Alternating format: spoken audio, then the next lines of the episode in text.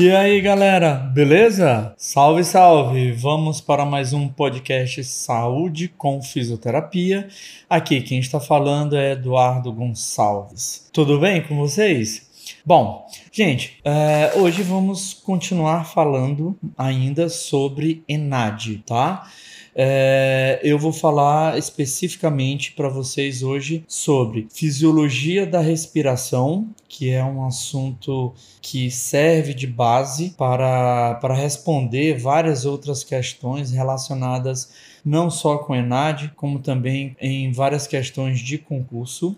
Vamos falar um pouquinho sobre ventilação não invasiva e vamos falar também sobre desmame, beleza? Bom, é, o que tem para a gente falar sobre fisiologia respiratória? Principalmente a mecânica da fisiologia. É, quando a gente pensa em pacientes críticos, é, nós temos que é, pensar principalmente em pacientes que, na grande maioria das vezes, vão estar precisando de um suporte ventilatório, vão estar precisando de um auxílio, às vezes parcial e às vezes total, para realizar a sua respiração. Bom, o que eu estou falando é o seguinte. É, fisiologicamente, a nossa respiração ela é uma respiração por pressão negativa. E o doente crítico, o paciente da UTI, que na grande maioria das vezes precisa de um suporte ventilatório, ele faz isso através de pressão positiva. Ou seja, totalmente diferente da respiração fisiológica, que é por pressão negativa. Quando a gente pensa em respiração por pressão negativa, que é a respiração fisiológica, a gente precisa entender o seguinte: o que, que gera essa, essa pressão negativa? Nós não podemos esquecer que nós temos uma, uma lei chamada Lei de Hooke que atua sobre a caixa torácica.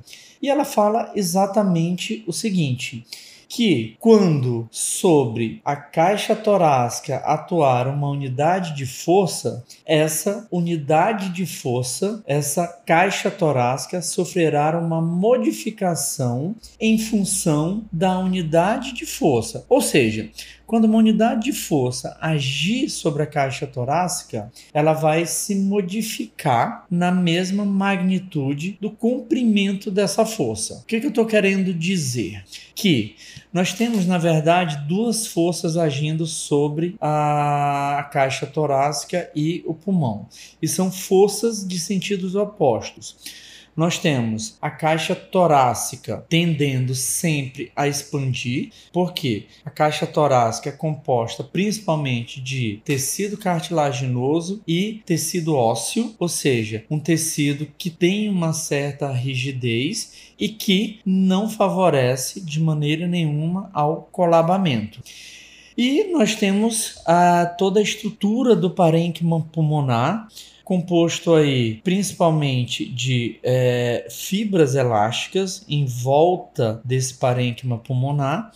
E essas fibras elásticas, como é um tecido elástico, ela oferece uma resistência e ela tem uma tendência a se fechar. Então nós temos caixa torácica agindo no sentido da expansão e o próprio pulmão, o próprio alvéolo agindo no sentido do colabamento. Então nós temos duas forças de sentidos contrários.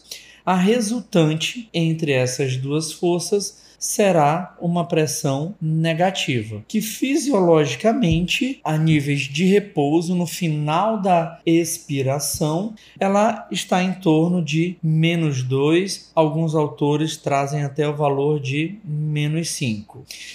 E quando a gente inicia a inspiração, que é através de uma contração voluntária do músculo diafragma. Essa contração muscular gera uma, uma pressão mais negativa ainda, favorece uma pressão mais negativa ainda. Ou seja, o que, que eu estou querendo dizer? Que quando a gente inspira essa pressão negativa, essa pressão intrapleural, na verdade, negativa, que está em torno de menos 2 a menos 5, ela vai ficar mais negativa negativa ainda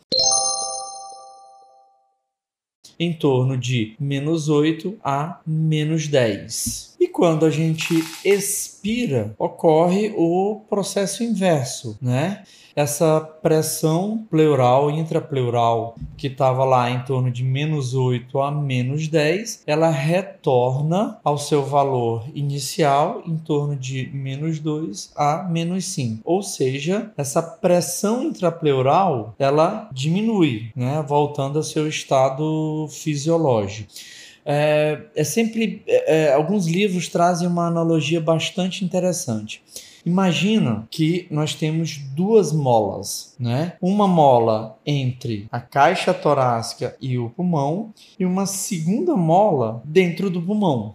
Quando a gente inspira, o que, que ocorre com a mola que está dentro do pulmão? Ela tende a se estender. E a mola que está entre a caixa torácica e o pulmão, ela tende a encurtar.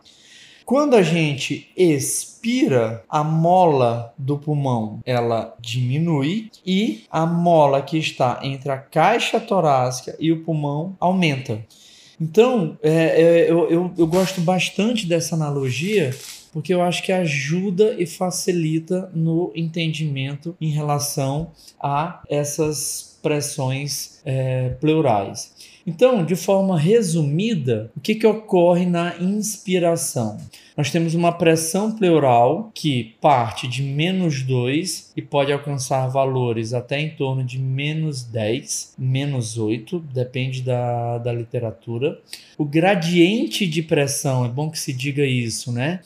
Ele, ele, ele aumenta, na verdade, porque à medida que o ar entra, essa pressão intrapleural ela diminui mais ainda e isso aumenta o gradiente até é, chega um ponto que não vai mais entrar ar, que é o limite fisiológico, e a pressão transpulmonar, que é exatamente a pressão alveolar menos a pressão pleural, ela aumenta. Então, em relação à pressão transpulmonar, vamos imaginar que a pressão alveolar ela parte de menos 1 e a pressão intrapleural pode alcançar valores vai, em torno de menos 7, menos 8. E se a gente né, jogar isso na fórmula, ficaria menos 1 menos menos 7, que vai dar 7 centímetros de água. Então a pressão transpulmonar grava bem esse valor a pressão transpulmonar ela, é, ela aumenta para o pulmão poder ser insuflado, beleza?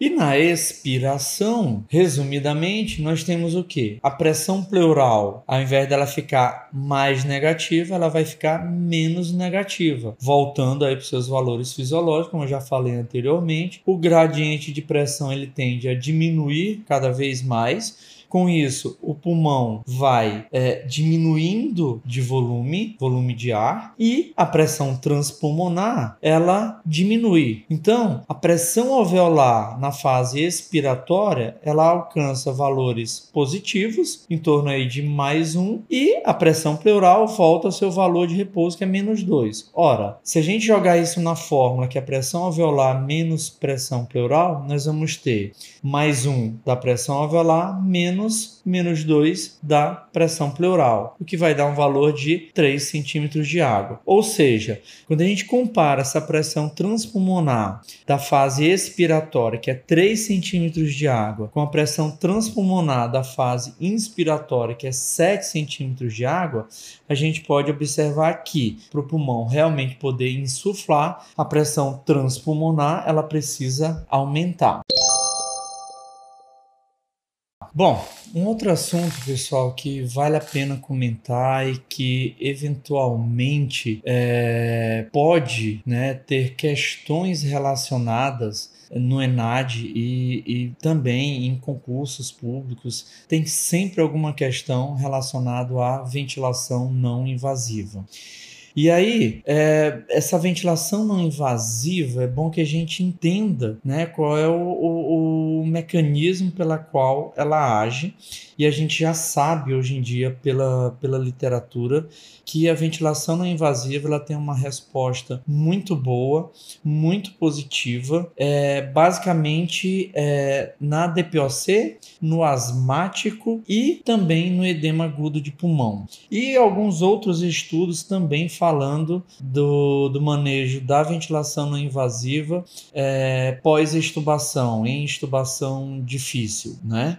Então, é, basicamente, é, a ventilação não invasiva ela tem um, um, o seu leque de atuação primordialmente no asmático e no DPOC. O, o asmático é bom que a gente é, comente um pouquinho sobre, sobre essa patologia e, e quando a gente entende, na verdade, o mecanismo fisiopatológico, fica, fica muito fácil de entender como a ventilação não invasiva pode ajudar a esse tipo de paciente. A gente não pode esquecer que na asma é, o paciente tem uma obstrução severa das vias aéreas, e isso contribui né, para um aumento da resistência do aliás, a própria asma provoca esse aumento da resistência do fluxo aéreo, isso provocado pelo broncoespasmo, né? Então a, a, a via aérea ela diminui o seu calibre e com isso eu aumento a resistência à passagem do ar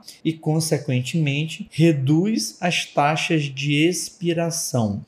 Na verdade, o asmático ele cria um, uma válvula unidirecional, ou seja, o ar entra e na hora de sair é que ele encontra a resistência e a dificuldade para exalar o ar. Então ocorre o fechamento prematuro das vias aéreas enquanto o indivíduo normal, sem, sem asma ou sem DPOC, ele tem um, um, um tempo é, é, expiratório que consequentemente está relacionado ao tempo de abertura dessa via aérea longo, no, no paciente asmático ocorre um fechamento prematuro. E aí é onde vem o aumento do esforço para esse ar sair, aumentando trabalho respiratório, utilizando musculatura acessória e, em alguns casos, utilizando inclusive é, musculatura abdominal. Com isso, uma das principais consequências é a hiperinsuflação pulmonar. E, é, consequentemente, o que, o que a gente consegue identificar muito bem através da ventilação é a autopipe que é a autopipa é exatamente quando o paciente não consegue exalar todo o ar, né, devido a esse fechamento prematuro da via aérea, ele não exala todo o ar e aí acaba retendo é, ar, né, provocando esse aprisionamento de ar provocando então essa autopip, que nada mais é do que a somatória da PIP intrínseca, fisiológica, que todos nós possuímos, com a PIP extrínseca, que seria essa quantidade de ar que não conseguiu sair. E, mais uma vez reforçando, aumento de trabalho respiratório. Bom, na contramão desse processo todo, nós temos então a utilização da ventilação não invasiva. É, nós possuímos atualmente duas modalidades de ventilação não invasiva que seria o CPAP, né, que seria a utilização de uma pressão contínua na via aérea, ou seja, o que, que eu estou querendo dizer? Estou dizendo que o CPAP nós temos uma pressão inspiratória exatamente igual à pressão expiratória, ou seja, uma única pressão. Então, por exemplo, vamos supor que eu regulei é, lá no ventilador 10 centímetros de água. O paciente vai inspirar com essa essa pressão de 10 centímetros de água e vai expirar também com essa pressão de 10 centímetros de água. Para alguns casos, é, essa modalidade ela é muito bem-vinda. Por exemplo, a gente já sabe que no edema agudo de pulmão, o CPAP ele é, é ele demonstra é, algumas vantagens em relação ao BIPAP e em outras patologias o mais indicado seria mesmo o BIPAP. O que, que, é o BIPAP? O BIPAP, ou Bilível, né, como também é conhecido, ele, ele é composto de dois níveis de pressão. Então, eu tenho uma pressão inspiratória, que é maior do que a pressão expiratória, e uma pressão expiratória. Traduzindo, seria uma como se eu regulasse uma PIP no ventilador. Então, nós, temos, nós trabalhamos no, no BIPAP com dois níveis de pressão: uma pressão inspiratória maior e uma pressão expiratória menor patologias que é, basicamente é, é, cursam com problemas de mecânica respiratória costumam se beneficiar melhor do, do BIPAP. São elas principalmente a asma e o DPOC. Com esses dois níveis de pressão, eu consigo diminuir o trabalho respiratório do paciente, diminuir a utilização da musculatura acessória e com isso regularizar é, principalmente níveis de CO2 e PaO2. Lembrando que esse paciente asmático é, em uma crise aguda, é, quando não devidamente conduzido e controlado, é um paciente que vai evoluir para uma insuficiência respiratória hipercápnica, ou seja, ele vai começar a reter CO2 e com isso entra em insuficiência respiratória. E a ventilação não invasiva, quando ela diminui o trabalho respiratório e aumenta o diâmetro da via aérea através de pressão positiva, eu consigo regularizar os níveis de CO2. Por isso, ela é, é, é ela é uma das primeiras alternativas para o paciente crítico. Claro,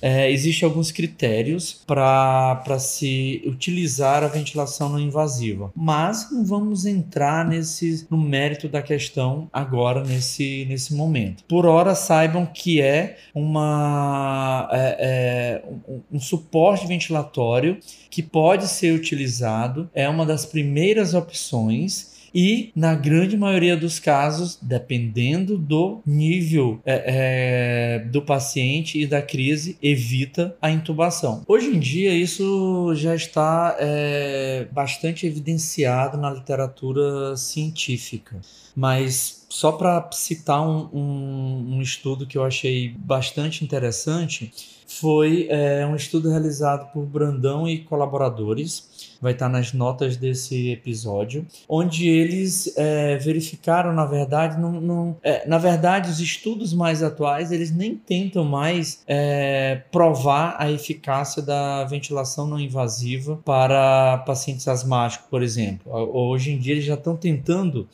é, testar outros mecanismos que ajudem ainda mais esses pacientes asmáticos. E no estudo de, de Brandão e colaboradores, é um estudo de 2009, tá? É um estudo realizado por brasileiros e que foi publicado numa, numa revista internacional, então uma revista de peso. Eles pesquisaram o seguinte: será que dá para utilizar broncodilatadores, né, por via inalatória, associado com a ventilação não invasiva? Será que isso tem mais eficácia do que a, a realização da, da nebulização com broncodilatadores de forma exalada?